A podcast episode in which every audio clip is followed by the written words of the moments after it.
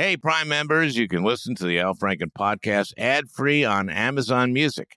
Download the Amazon Music app today. Your last day of vacation, and you found time for a deep tissue massage followed by a long mud bath, then a two hour nap. Because you're an American Express Platinum Card member and booked your stay at a fine hotel and resort through Amex Travel, which means a 4 p.m. checkout and those relaxing vacation vibes can keep going at the airport in the Centurion Lounge. Just a splash. Before you board the plane, back to reality. That's the powerful backing of American Express. See how to elevate your travel experiences at americanexpress.com slash with Amex. Terms apply.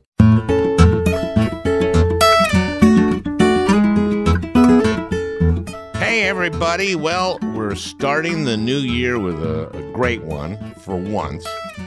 Heather Cox Richardson joins me to talk about her New York Times best-selling book Democracy Awakening. You might know Heather if you're one of the millions of subscribers to her daily Substack, the most popular one in America, and if you uh, listen to this one today, you'll understand why. In our conversation, Heather says we are on a knife's edge meaning that we could go either way this year. I'm talking about the first Tuesday after the first Monday in November, November 5th. Yikes. You know, while uh, Trump was president, I, I was always very careful not to use words uh, about him like like like fascist, because fascism is, and I quote, a far right authoritarian political ideology characterized always by an authoritarian leader, forcible suppression of opposition, and a belief in a natural social hierarchy. And I don't remember where I got that, but it seems right. Anyway, even when I was tempted, I, I was always careful not to use the word fascist about Trump. But Trump's rhetoric these days is uh, making it hard to avoid the word because uh, he's been going to the language of blood poisoning. He has said several times now that the people coming across the border are, quote, poisoning the blood of our country.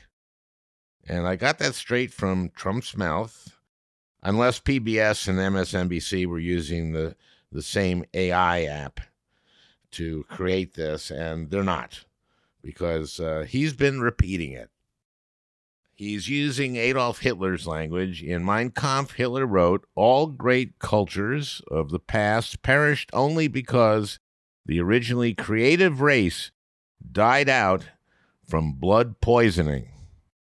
So, what Trump is saying is pretty much exactly the same as, as Hitler. Immigrants are poisoning the blood of our country.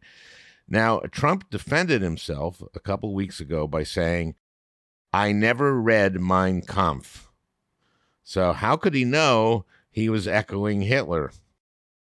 Well, the not having read part is uh, completely believable because uh, one thing I think we know about Trump is that he's not much of a reader. I don't think he's read any of the books he supposedly wrote himself, much less Mein Kampf. If Trump were in a book club with Steve Bannon and Michael Flynn and Roger Stone, and they were supposed to read Mein Kampf that week, you know that Trump would be the one who, who didn't who didn't do it. You don't have to read Mein Kampf to know that Adolf Hitler hated Jews and thought that they poisoned the Germans' blood. Now, I, I want to take Hitler to task. All great cultures of the past perished only because the originally creative race died out from blood poisoning. Hey, Jews got some pretty heavy creative hitters. Irving Berlin, George Gershwin, Paul Simon, Leonard Bernstein, Larry David, Barbra Streisand, Norman Lear, Mel Brooks. A lot of Jews have been creative because we're crafty and we control show business. Point is, look at what Hitler did for Germany. By the time he shot himself, the country was in absolute ruin. Eight million Germans died, including Hitler, of course. The Nazi culture died out for a totally different reason than blood poisoning. They allowed themselves to be led by a madman. Of course, we know who Donald Trump is. He is a fascist and will prove it if he's elected again. We are on a nice edge at this moment, which brings us back to my guest, Heather Cox Richardson. We really do have a great one today. You know, finally. Did you know that learning actually makes a sound? It's true. Listen. That's the sound of you learning a new language with Babbel. Babbel's tips and tools are approachable, accessible, rooted in real life situations, and delivered with conversation based teaching so you're ready to practice what you've learned in the real world. For example, let's say you're in Berlin and you want to visit the Fuhrer bunker. It's pretty simple, actually. Wo ist der Fuhrer bunker? Studies from Yale, Michigan State University, and others continue to prove Babbel is better. One study found that using Babbel for 15 hours is equivalent to a full semester at college. Here is a special limited time deal for our listeners. Right now, get 55% off your Babbel subscription, but only for our listeners at babbel.com slash franken. Get 55% off at babbel.com slash franken, spelled B-A-B-B-E-L dot com slash franken. Rules and restrictions may apply. Hey, I'm Ryan Reynolds. At Mint Mobile, we like to do the opposite of what Big Wireless does. They charge you a lot, we charge you a little. So naturally, when they announced they'd be raising their prices due to inflation, we decided to deflate our prices due to not hating you. That's right. We're cutting the price of Mint Unlimited from $30 a month to just $15 a month. Give it a try at mintmobile.com slash switch. $45 upfront for three months plus taxes and fees. Promo rate for new customers for limited time. Unlimited more than 40 gigabytes per month. Slows. Full terms at mintmobile.com. Do we have a, um, a trajectory here you want to cover? Not really. I'm going to kind of go all, this is going to be sloppy and go all over the place. That's what I do. That's fine. Is that all right? That's fine. And how many minutes? Oh, I don't know. 40? whatever. I don't know. I don't whatever. care. Yeah. I, I don't care, but but obviously I will try and bring it in for a landing at about the right time if you tell me what that time is. Okay. Well, uh, we'll feel it, I guess, maybe. Okay. All right. I hope, Good. if I'm good. Which is, well, it's, it's, it's a 50 50 proposition. First of all, congratulations on the book, Democracy Awakening. It's a New York Times bestseller, which is uh, not a surprise, right? You weren't shocked by that. Well, it's always a bit of a surprise for a historian, I think, to find themselves on any bestseller list. Um, so, so you know, and and as a writer, you never know if what you've written is any good. And this book is no exception. I, I repeatedly told my agent we should pull it because it wasn't worth publishing. So I think that's just part of the of the hazards of the trade. you must have a team that reads your stuff and says, uh, "No, this is great," and you'd be crazy. And and you you rewrote eighty percent of the book or something like that at one point, right? I did. After I wrote the initial draft, the it was originally just supposed to be the answers to all the questions that people ask me every day, organized around the larger question of how did we get here? What does this moment mean and how we get out? And I wrote the all the chapters and I sort of threw them into a file and I didn't look back because I was doing so much other stuff. I knew if I started to look back and rewrite as I went, I would simply never get out. So when I did go back to reread the entire manuscript after taking a break a break of about 3 or 4 months, it told me a very different story than I expected it to, which by the way is really cool and is something Yeah. much like being a teacher where, you know, you you can teach people a bunch of stuff, but then they take those ideas and they create something new. And it felt like that's what the book did because when I went back to it what I saw was the story of how um, authoritarians can use language and history to destabilize and then destroy democracy. Then, how they can turn that into a movement. But crucially, that gave me the final piece of the book, the final third of the book, which I think is by far the most interesting, which is how you reclaim democracy, turning those tools on their head. So, yeah, it ended up being entirely rewritten. And yes, I do have people who read my work. One poor, long suffering friend who I feel like he probably just has a template that says, Yes, Heather, it's a book. But then I also have a woman who reads me now who has just an absolutely unerring eye for what people are going to want to read and what they are not going to want to read. And she early on said, Yeah, it's good.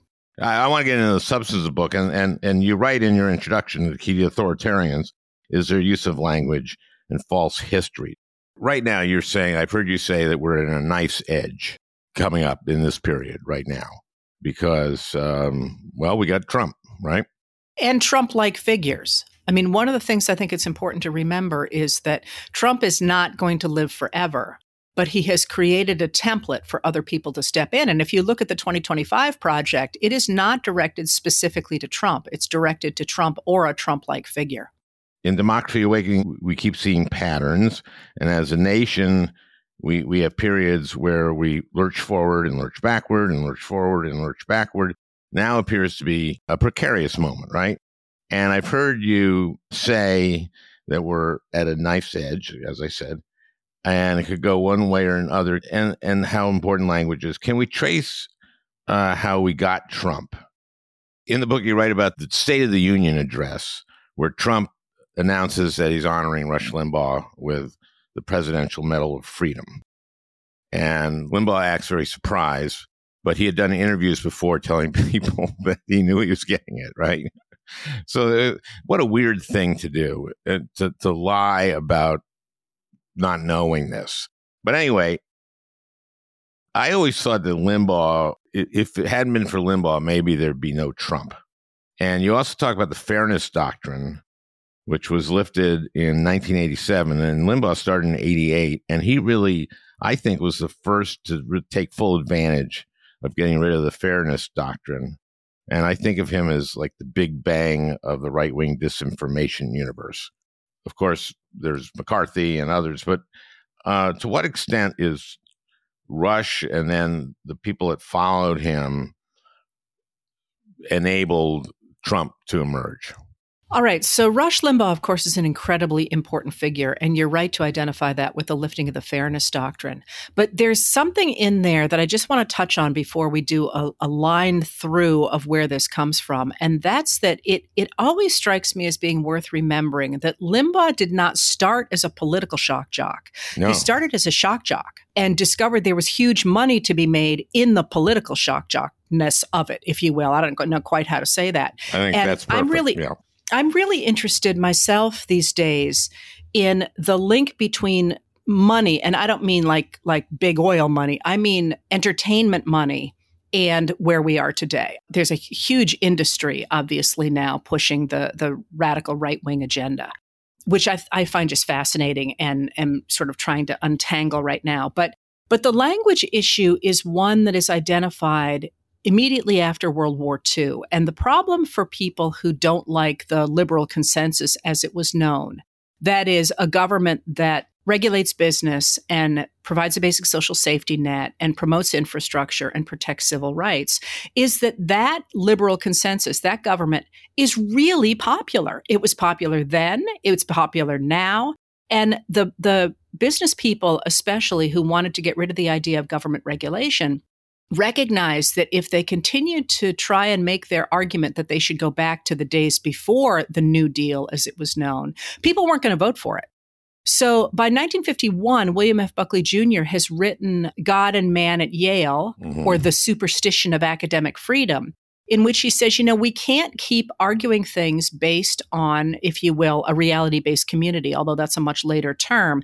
We need simply to start from the point that you must have Christianity and you must have the free market economy. From that, then we can begin to talk about political economy, but we can't argue those things. Those need to be taken as if they were like the 10 commandments, right? That that has to be the bottom line. So from the very beginning of the 1950s, there was a concerted effort to use language in such a way that it tore apart what was this consensus among Americans, both Democrats and Republicans. Because it was a consensus coming out of World War II, where Republicans uh, were, you know, on board for investing in infrastructure, regulating the economy to protect people, having a safety net, all that kind of thing was there. There was a consensus between Republican and Democrats at that time.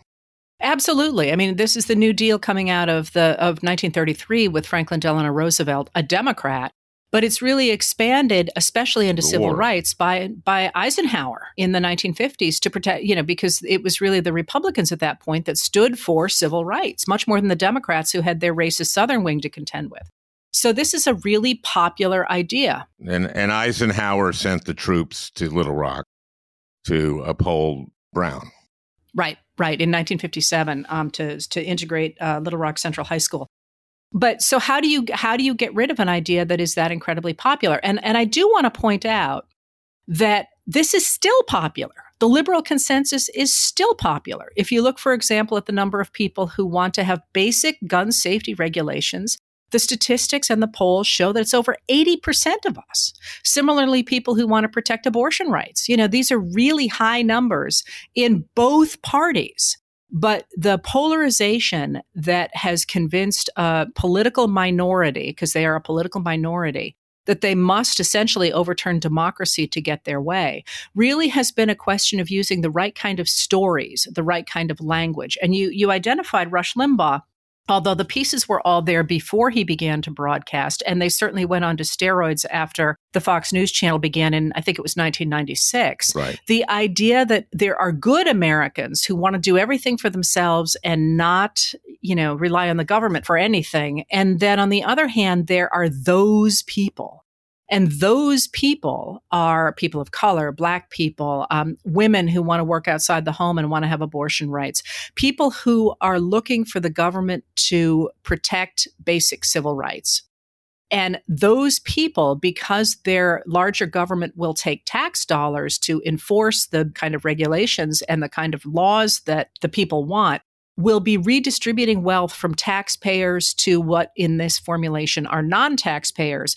And therefore, it is a form of socialism or communism to let these people have voices. And there's a much deeper history to that that reaches back to the period after the Civil War. That formula, the idea that having a government that regulates business or protects civil rights is socialism, is one that was an incredibly powerful. Well, now it's communism too. I mean, Right. yes, the language has been upped. The ante has been upped. Well, and Trump, you know, when he posts on social media talking about how the leftist Marxists are trying to go after him, it's like, really? Like, what does that even look like in the 21st century? Remember, he said this. He said, uh, this is at his Veterans Day speech. We pledge to you that we will root out the communists, Marxists, then he puts fascists, and the radical left thugs that live like vermin within the confines of our country that lie and steal and cheat on elections. That was quite a sentence. Well, right. And that's one of the things that historians really focused on because we know, and I could just sit here and reel off studies for you, that when people use language of bugs or rodents, that's a really huge red flag that you're moving closer and closer to dehumanizing your opponents in such a way that your supporters will feel comfortable taking that to the next step. Yeah, well, vermin has been used by fascists for a long time, including um, including Hitler. what do you do with with with with insects you exterminate them i mean there's a reason you use that language Well, now I I, I want to ask you about you. We were talking about Rush, and then I was thinking about Breitbart and Alex Jones, and of course Bannon, who said we're going to flood the zone with shit. And I know you don't use that word, and and, and you use uh, an asterisk when you quote him in the book, which I think is very wise because you want a precocious thirteen-year-old reading your book and you don't want her mom or dad seeing the word shit in there and saying don't read that. So you want every possible brilliant kid to read this book which they should. You write about the alternative facts moment which was one that i saw live i think and it was kellyanne conway talking to chuck todd on meet the press or something two days after trump's inaugural. Trump had sent sean spicer out to say that his crowd, that Trump's crowd was bigger than Obama's, either of Obama's inaugurations, which was not true. and, and, it was demonstrably not true. Oh, easily, easily, easily demonstrably not true, including aerial footage of all these different uh, three uh, inaugurals. And I laughed when I heard alternative facts. I thought it was ridiculous. But then I put started to put it together with what Trump had, had said fake news a lot, right? And I thought like, oh my God, fake news and alternative facts. Fake news was was his way of saying there's all this fake news out there. Mainstream media is putting out that's fake, and we have put out alternative facts. And I realized at that point that they were going for nothing's true, nothing's false, that you can't trust anything, and that that was their game. That is kind of what has happened in a way, is that we have a lot of Americans who either buy one side of it or the other side of it, and one side of it is is the Breitbart side. Yes, but I think there's an important distinction to be made when we talk about first of all, the idea of a reality based community in which many of us live, but that the Republicans don't have to be tethered to any longer, actually comes out of the George W. Bush administration and a comment that was made to, I think at the time he's with the Wall Street Journal, but Ron Suskind, the journalist, by a member of the Bush administration. So, as I say, this idea of creating your own reality through words has a very long history. But you just identified two things. And one is Steve Bannon flooding the zone with shit. And it's designed to do exactly what you identify to destabilize people so that they can no longer tell what reality is. And they back away, either becoming apathetic or simply saying, I need somebody who's going to give me clarity again.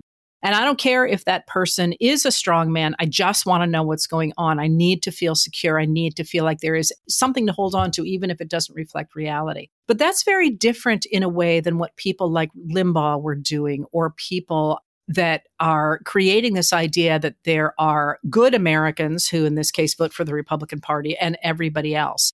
And that is to create a false reality, not just flooding the zone so, you know, you just don't know what to think, but rather that you have a specific worldview that is not based in reality. And that distinction really matters because this goes to a larger political project. Well, I, I'm not sure I understand that because it feels to me that putting out a false reality is the same thing. Because the false reality is the reality that basically argues for what Limbaugh is arguing for.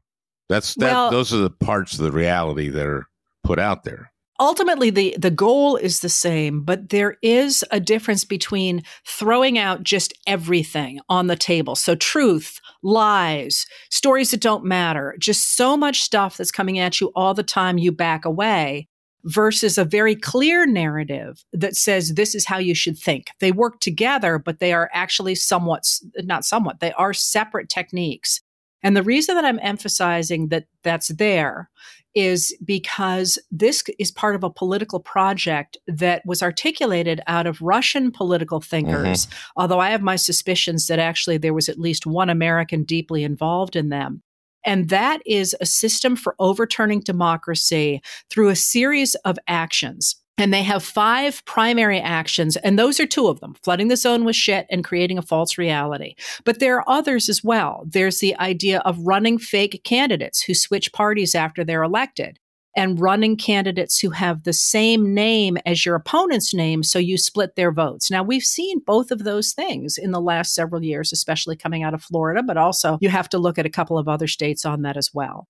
Um, there's a number of techniques that one uses, and and actually the top one on the list that that we don't talk about in the United States, although we have seen these techniques employed in other countries like Ukraine and Belarus, for example, when Russia was trying to take control of those former Soviet republics. The top one on the list is blackmail, which I think is really interesting because I suspect that if we dug deep, we would find that has been employed here as well. But the idea is to create a fake reality that people come to believe they don't just they don't just back away and say ah, whatever give me a strong man they come to believe things that are not true and they are wedded to those things. They they no longer are willing to accept reality anymore. That is their reality. And therefore they are willing to vote because remember this whole idea is how you overturn a democracy without tanks and without guns. How do you get people to vote away their democracy, which makes no sense at all?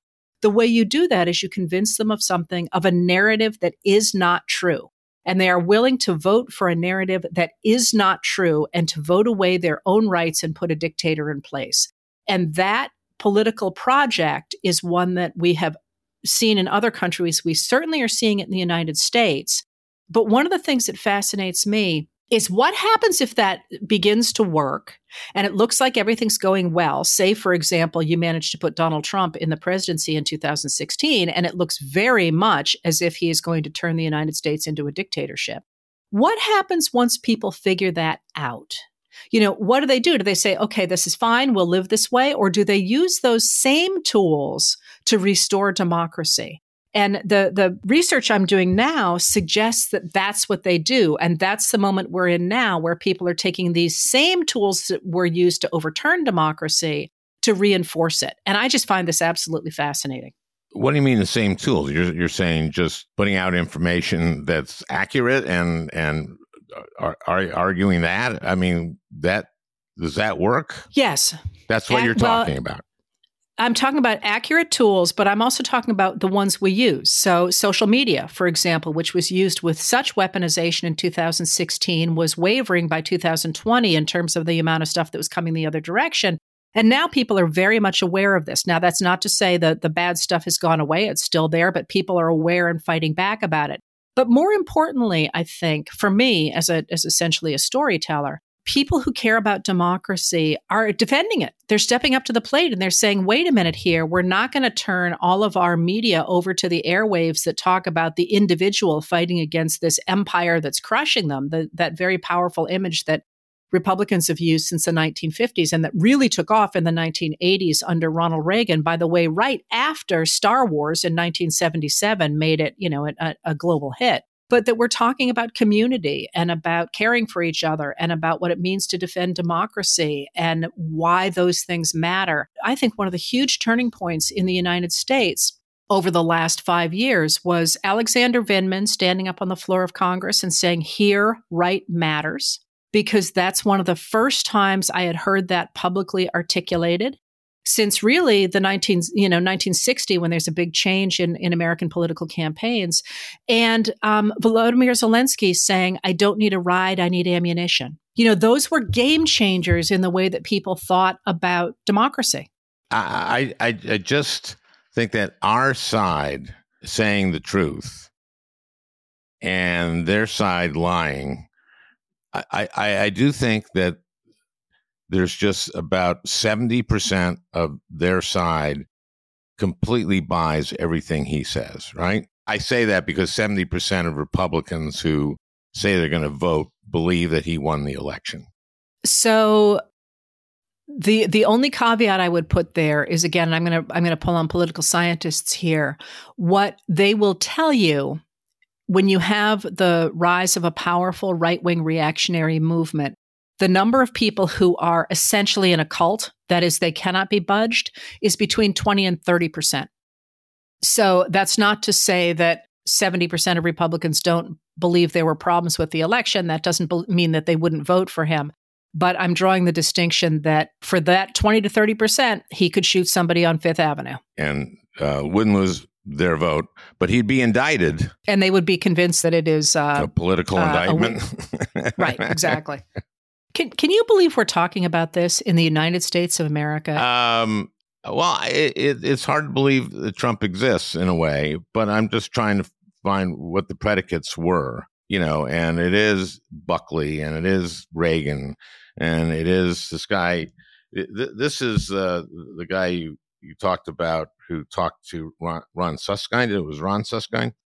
Yeah. Okay. He says he said that Suskind's worldview was obsolete that's not the way the world works anymore. We are an empire now, and when we act, we create our own reality.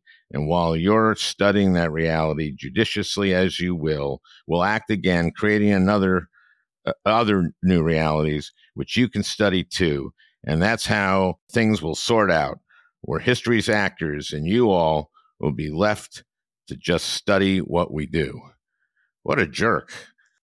What an incredible quotation, though. Eh, the the sheer hubris of we are more important than the entire rest of the world. And that i think is is part of what's going on. And you know the idea of these two strands that run through america of some people who really truly believe they're better than everybody else and have the right and maybe the duty to rule the rest of us. And the rest of us who really do think that we all have a right to be treated equally before the law and that we have a right to a say in our government. It's all encapsulated right there well, we have a history of that, and that's what your book is about: is the sort of the lurching forward and lurching backward that we've done through history. And you focus a lot on Lincoln and the moments that he stepped forward. Let, let me uh, do one of those lurches, that lurch. The Kansas Nebraska Act of 1854. What did that do? That basically that was extending slavery to territories that heretofore had, had not had slavery. That's correct. Yeah. Yeah. So that was an enormous assault on basically the way we were operating and on our democracy. And Lincoln stood up against it and went to Cooper Union. And he, he was called a radical. And anybody who was uh, for not extending slavery was considered a radical.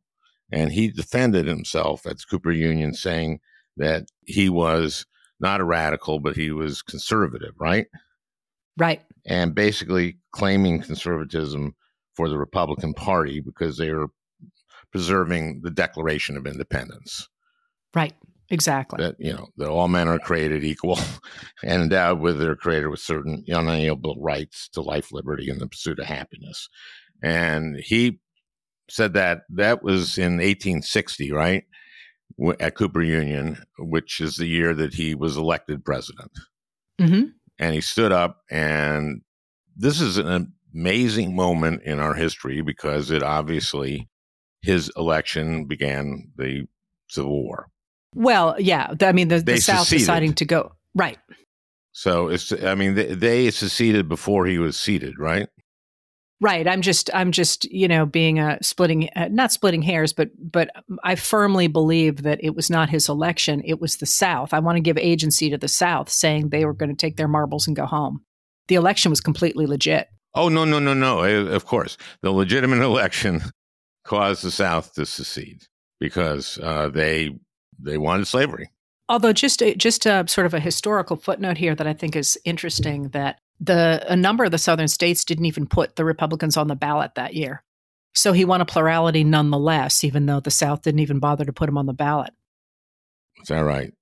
Yeah. Also, another little thing that I think really matters here is that the Kansas Nebraska Act, by enabling the elite Southern enslavers to take their, their then human property into those lands that had been declared free under the Missouri Compromise of 1820, that really matters because it's not just about, hey, we don't think this is a good idea to have enslavement spread because it will hurt the ability of average white workers to men to be able to go out and take up land because they won't be able to compete.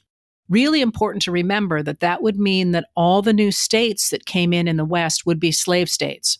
So the the only thing that was holding back the elite southern enslavers from taking over the entire country in the 1850s was that the North held the House of Representatives because it had so many more people than the South did. If you could have added a whole bunch of southern states as the Kansas Nebraska Act would have allowed, those southern states would I'm sorry, western states would work with the southern states to overawe the House of Representatives and the power of the North there. And the entire United States would have become a slave country. And the, the South was quite articulate about that was their goal. So it wasn't just, hey, I don't like this law. It was more, of course, we're going to get rid of American democracy altogether. So when Lincoln talks about the United States being the last best hope of on earth for or of earth for democracy, he's not messing around. This is not just rhetoric. He's saying, you know, we really need to protect democracy against an oligarchy that wants to destroy it.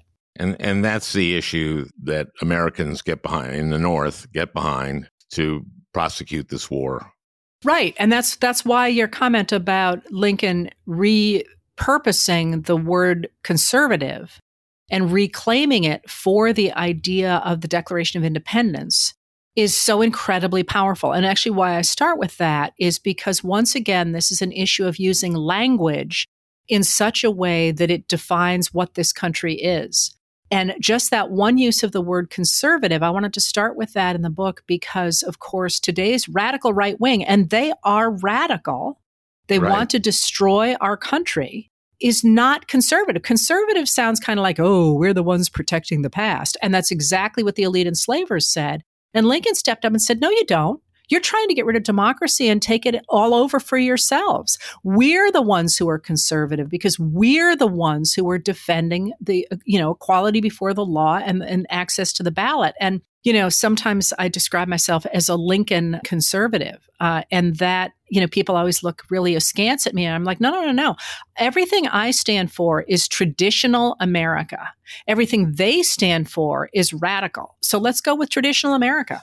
Yeah, and I think people confuse this because Lincoln was liberal as well, in in the kind of parlance that we think. I mean, he did homesteads. I mean, he did a lot of great things that you would associate with you know the government doing stuff for people. I mean he did homesteads he did land grant colleges. Let's let's talk about how you define these terms but i mean you say in your book that lincoln would have done a lot of the liberal things in the you know 20th century and post world war ii liberal things right?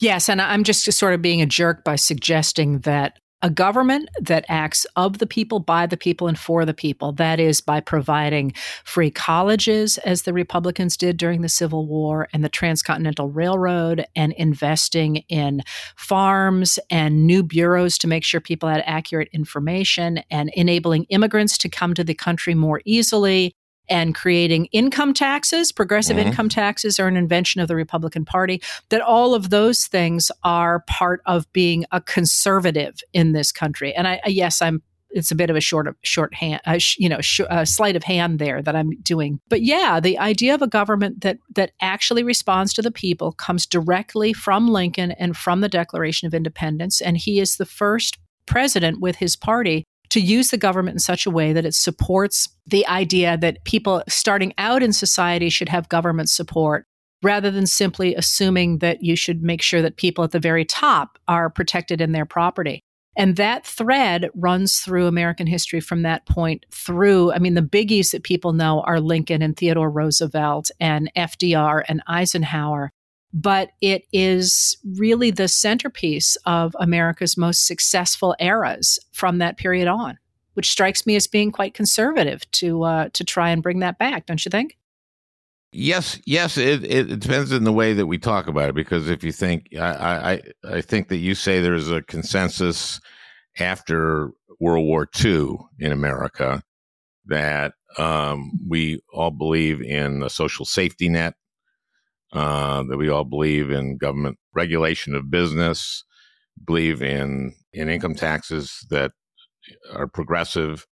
Those are kind of thought of today as your basic liberal policies. Yes. Okay. Yes. So, so it, it, it kind of flips. I think of Lincoln as kind of a liberal populist kind of guy, but uh, what he did was very was he he said he in in the uh, Cooper Union speech said it was conservative to stick with this tradition that we had, and and he spoke about you know life, liberty, and the pursuit of happiness, and quoted our founders who weren't so liberal in a way. I mean, Jefferson had slaves.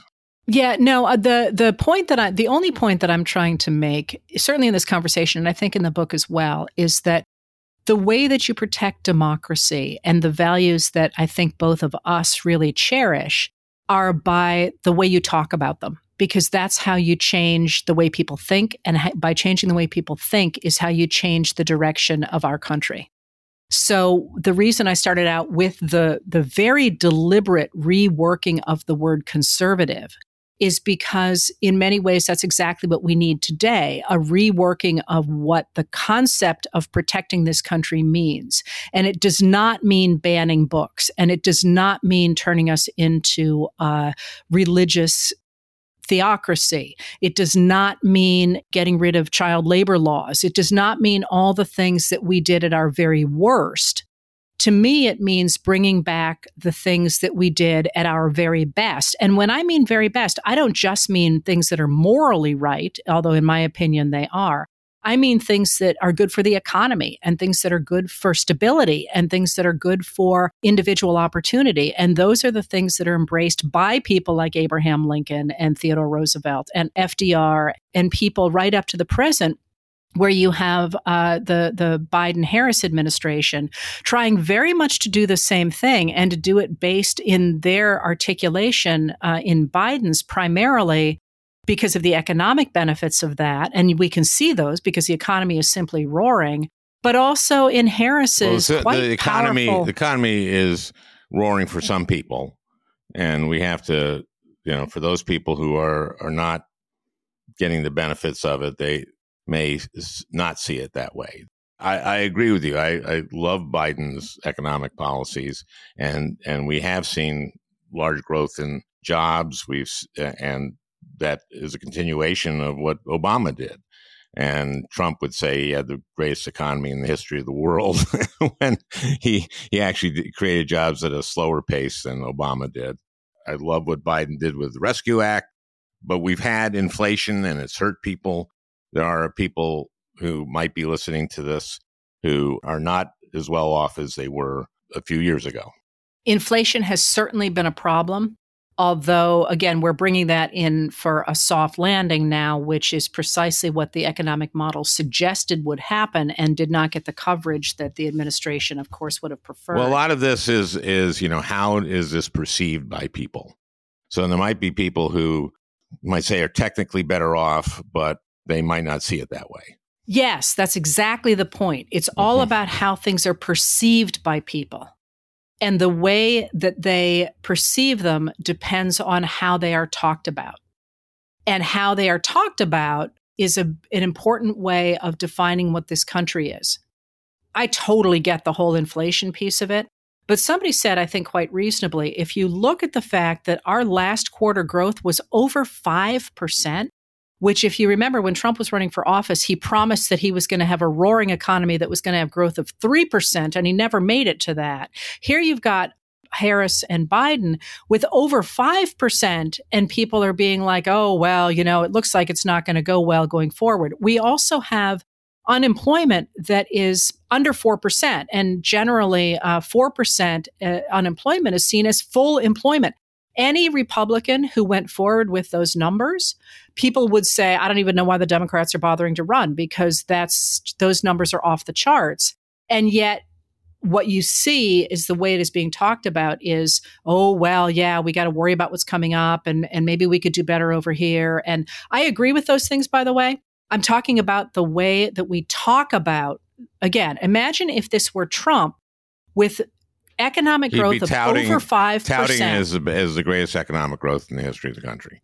And so would the newspapers. You know, so would the newspapers be saying, what can a Democrat possibly offer when the plans that this president put in place have given us historic economic growth and historic low unemployment? And yet that's just not the way we're talking about it, which again is the whole point I was trying to make is that our democracy depends on the way we talk about these things. And that was the sort of language that rose Trump to power. And then he turned it into a movement.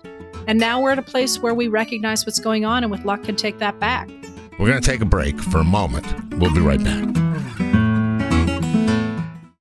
This episode is brought to you in part by Audible, your go to destination for thrilling audio entertainment.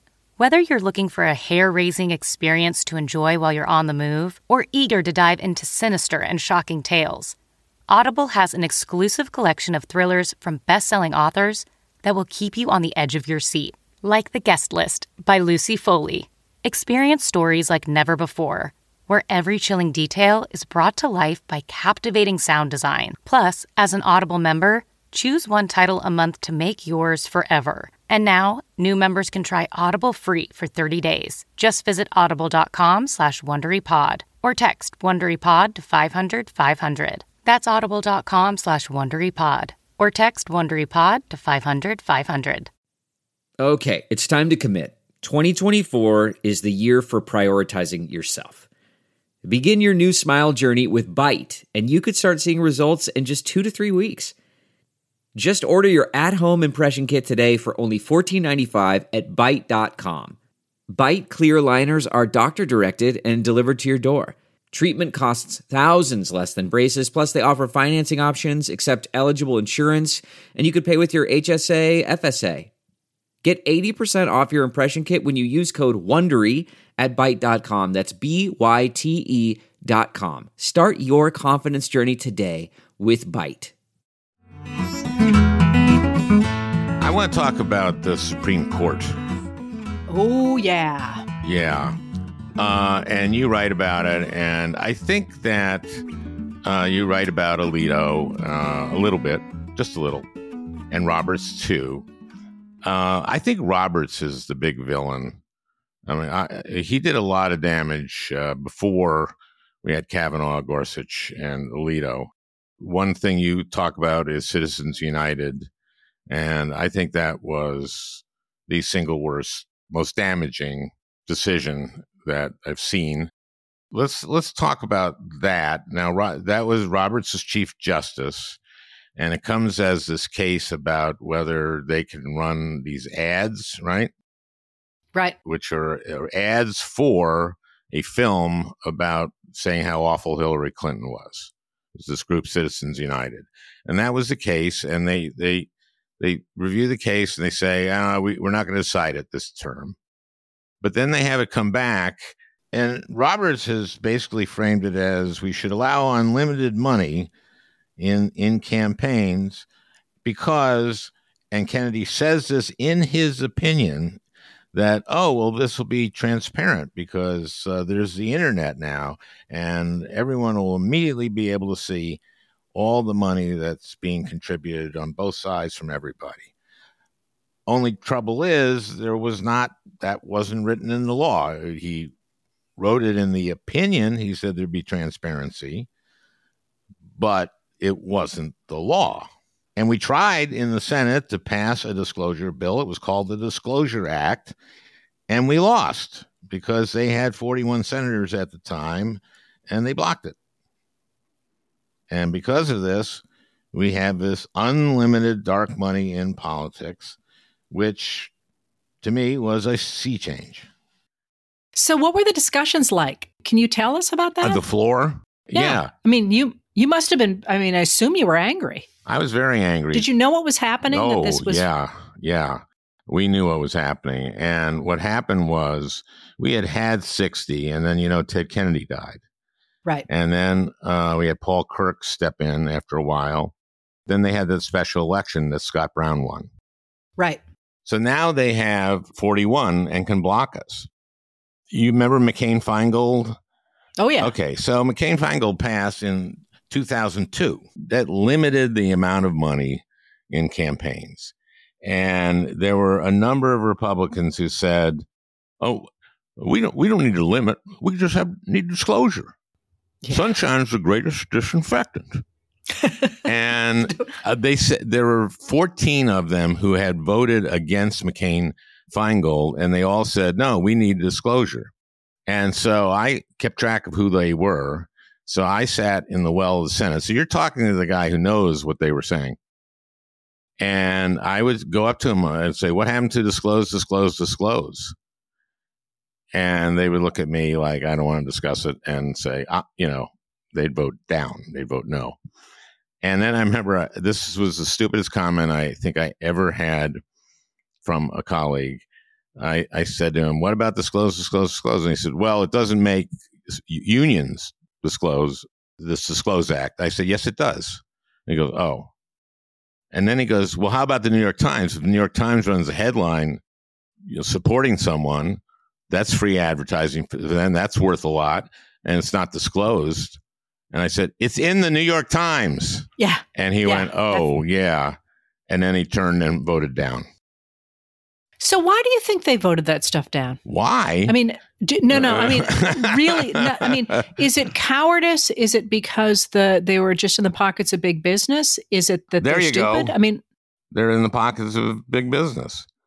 And and you know, you talk about I think you have a statistic there about it went from 3 million in uh, or 5 million dollars spent uh, of dark money in in 2008 and then like 300 million in 2012 of dark money. There's also a lot of dark money used in 10 because this was Right. this and and then you write about and very smartly and importantly about uh, what happened in 10 it was a uh, a year in which there was a census year so that meant they could do redistricting and 10 was a horrible horrible election for democrats and a great one for republicans and they picked up all these seats. It was because the uh, affordable care act was lied about. We lost elections in 10 and 14 and 16 i would say because of the affordable care act you know and in 12 you know we didn't discuss it very much because it was not a good issue for us. And then when mccain did the thumbs down on their horrible horrible replacement for it. People saw what republicans would have done and ha- and they saw the benefits of the affordable care act. So in 18 there was this amazing sweep that we had. But until then we paid a price for the affordable care act politically. Well, so one of the things that t- talking about the Supreme Court that that always strikes me is if you step back and you look at Roberts and the Roberts Court. Roberts really built his career on trying to get rid of the Voting Rights Act of 1965. well, then that's he accomplished that Well, exactly. And so you get 2008 and Obama's election, and then 2010, you get Citizens United, which says, yeah, we can flood the zone with, you know, all this ad- dark money advertising. And then in 2013, you get Shelby versus Holder, which begins to gut the Voting Rights Act. And of course, that's just gotten worse and worse. And again, I think that comes down to this idea that the government should not actually work for the people. It should work for a very few wealthy individuals who are better than the rest of us and have the right to, and, and as I say, maybe the duty to run everything and cut us out of it. And that longer project of getting rid of the Voting Rights Act of 1965 I- and making sure that a very few people with a lot of money can run things seems to me to be the through line of the Supreme Court that we've got now. Although, although abortion, man, abortion's really the Dobbs, that Dobbs decision has really been a, a game changer. Yeah, and that that seemed to me like Roberts, who I find to be incredibly smart and crafty, maybe didn't want Dobbs in the form that it was. He ultimately, I think, voted for it, but I think he wanted to have some ability to have an abortion at a, at a certain stage. But no, Ro- Robert, you know, you write about Powell's memo to Justice Powell, who uh, wrote that memo for the Chamber of Commerce.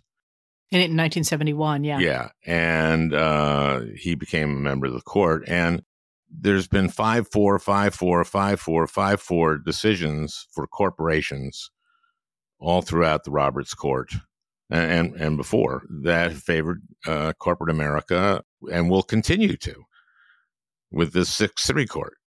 Well, and it really the the thing that jumps out to me of late because there we've had two very corrupt courts in our past, and I can tell you what came out with them. But what really jumps out to me about those five four five fours that you're talking about, especially Citizens United, but also Shelby versus Holder, is of course one of the five is um, Justice Clarence Thomas, and you know I I do not know how you look at that justice right now and not say he is compromised and he should not have been able to make those decisions or to vote on those decisions which i think brings the entire court into into real um disrepute is maybe not the word but i don't understand how we can consider continue to consider it an arbiter of what the government should do when you have somebody who is making decisions for the interests of his own friends Yeah, well, too bad for you.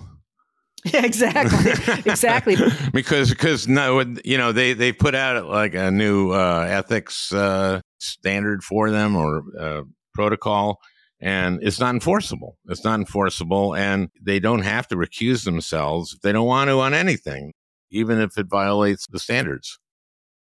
Yeah, I was going to say that, and five bucks will get you a cup of coffee at Starbucks, right? Exactly, and uh, so no, no. I mean, there's nothing. There's nothing looking at court that doesn't make you feel powerless about the court, and they're trying to extend themselves to deciding more and more of what is before the court what is the doctrine now? The um, Major, Major questions, questions, Act. Yes, we're going to do a nice. Which they edit. invented.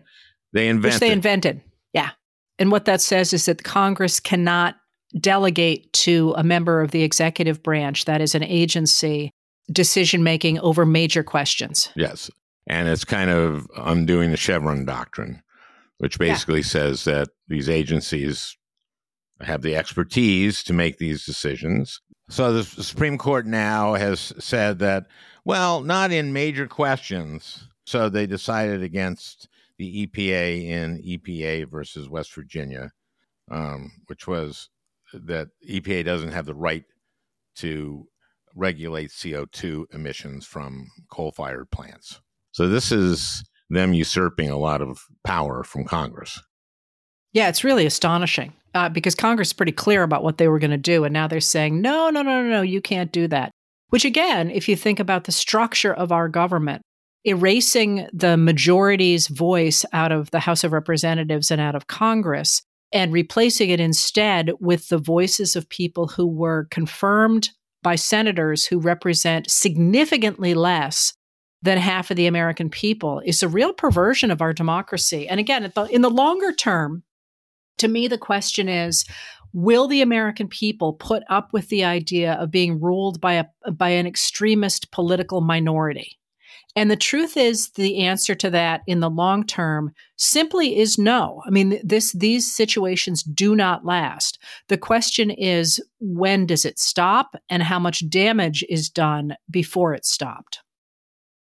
Well, uh, that leads us up to this next election. I know that you don't predict things, so you don't talk about what's going forward in that way, right?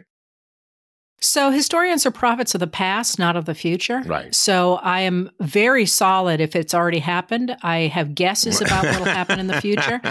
Um, I will say that that I still firmly believe that the vast majority of Americans of all parties believe in the liberal consensus. We want a government that does the things that you and I identified. But what we have now is a situation where you have this this political minority, and it's an extremist political minority has sewn up what I'm calling the nodes of democracy, the the undemocratic pieces of our system. So the the Republican dominated states, for example, uh, now are so gerrymandered and sometimes have uh, partisans in the place where they're supposed to be counting ballots. For example, that's a problem. The Electoral College is a problem they're in places where they're able to suppress votes or to make votes in favor of that liberal consensus not count as much as the votes of extremists. That's what worries me because in a free and fair vote, I have absolutely no doubt, really, absolutely no doubt. And I and that's based not just on some like, oh, I have faith in this. It's based literally on the polls, eh, all the polls that talk about what Americans want. I have no doubt that Americans would vote for a government that would protect democracy and would protect the liberal consensus. But in this moment in which these extremists have sewn up so many pieces of the actual mechanics of our democracy, that's what keeps me up at night. And that's what was so toxic about Shelby County, which uh, Shelby County uh, overturned the Justice Department reviewing any change in elections uh, election law in all these places that formerly were uh, prejudiced and biased against uh, black and other, you know, voters who would vote Democrat, right? Well, that and the Supreme Court's decision that it was not going to review uh, partisan gerrymandering, that that belonged to the states. And then when you threw it back to the states, then, you know, of course, the Republicans can dominate the state courts and say, oh, no, no, it's perfectly fine with us that the state has been so gerrymandered, like North Carolina, for example, where the Democrats simply can't win. You know, that's not democracy. And that's a real problem because right now lawyers are finding ways to challenge those decisions because they are not democratic decisions. But the tools for the federal government to say, hey, no, you really can't make it so that even though you're a 50 50 state, you the Republicans win, you know, 74% of the, of the seats. Losing that tool is a really, really big deal.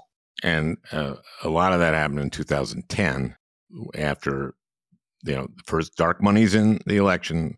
Republicans win the states because the Affordable Care Act has so been so lied about and so unpopular at that point. And we take states like Ohio and Wisconsin and Pennsylvania and Michigan, and those states are just gerrymandered up the wazoo, and they still are, or at least Wisconsin is, and uh, and Ohio is become a, a Republican state.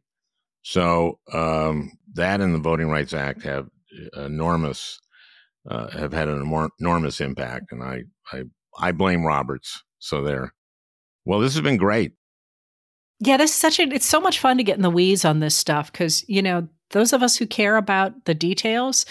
There are maybe not that many of us, and it's a pleasure to get to talk to somebody who was there and can tell us what it was like. Yeah, that that um, I'll never forget him saying, "Well, the New York Times doesn't have to disclose." yes, exactly. Thank you so much, Heather.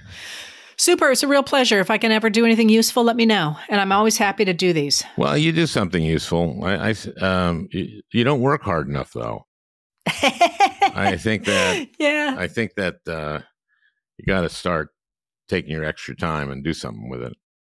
Do you know, honestly, um, I mean, that's part of being a historian. I look at how close we are to losing something that so many people have fought so hard for for so long. And if it means that I'm a little short on sleep for a while, it's a small enough price to pay. So, you know, I hope that we sweep everything in 2024 so I can just sit in my kayak and eat M&Ms. But until then, if it means that I work a little bit too hard, I'm happy to do it. Well, well, thank you. We all thank you for that, and it's, it's a gift. Well, I, I hope you enjoyed uh, listening. That beautiful music is by Leo Kottke, the great Leo Kottke. I want to thank Peter Ogburn for producing this podcast. We'll talk again next week.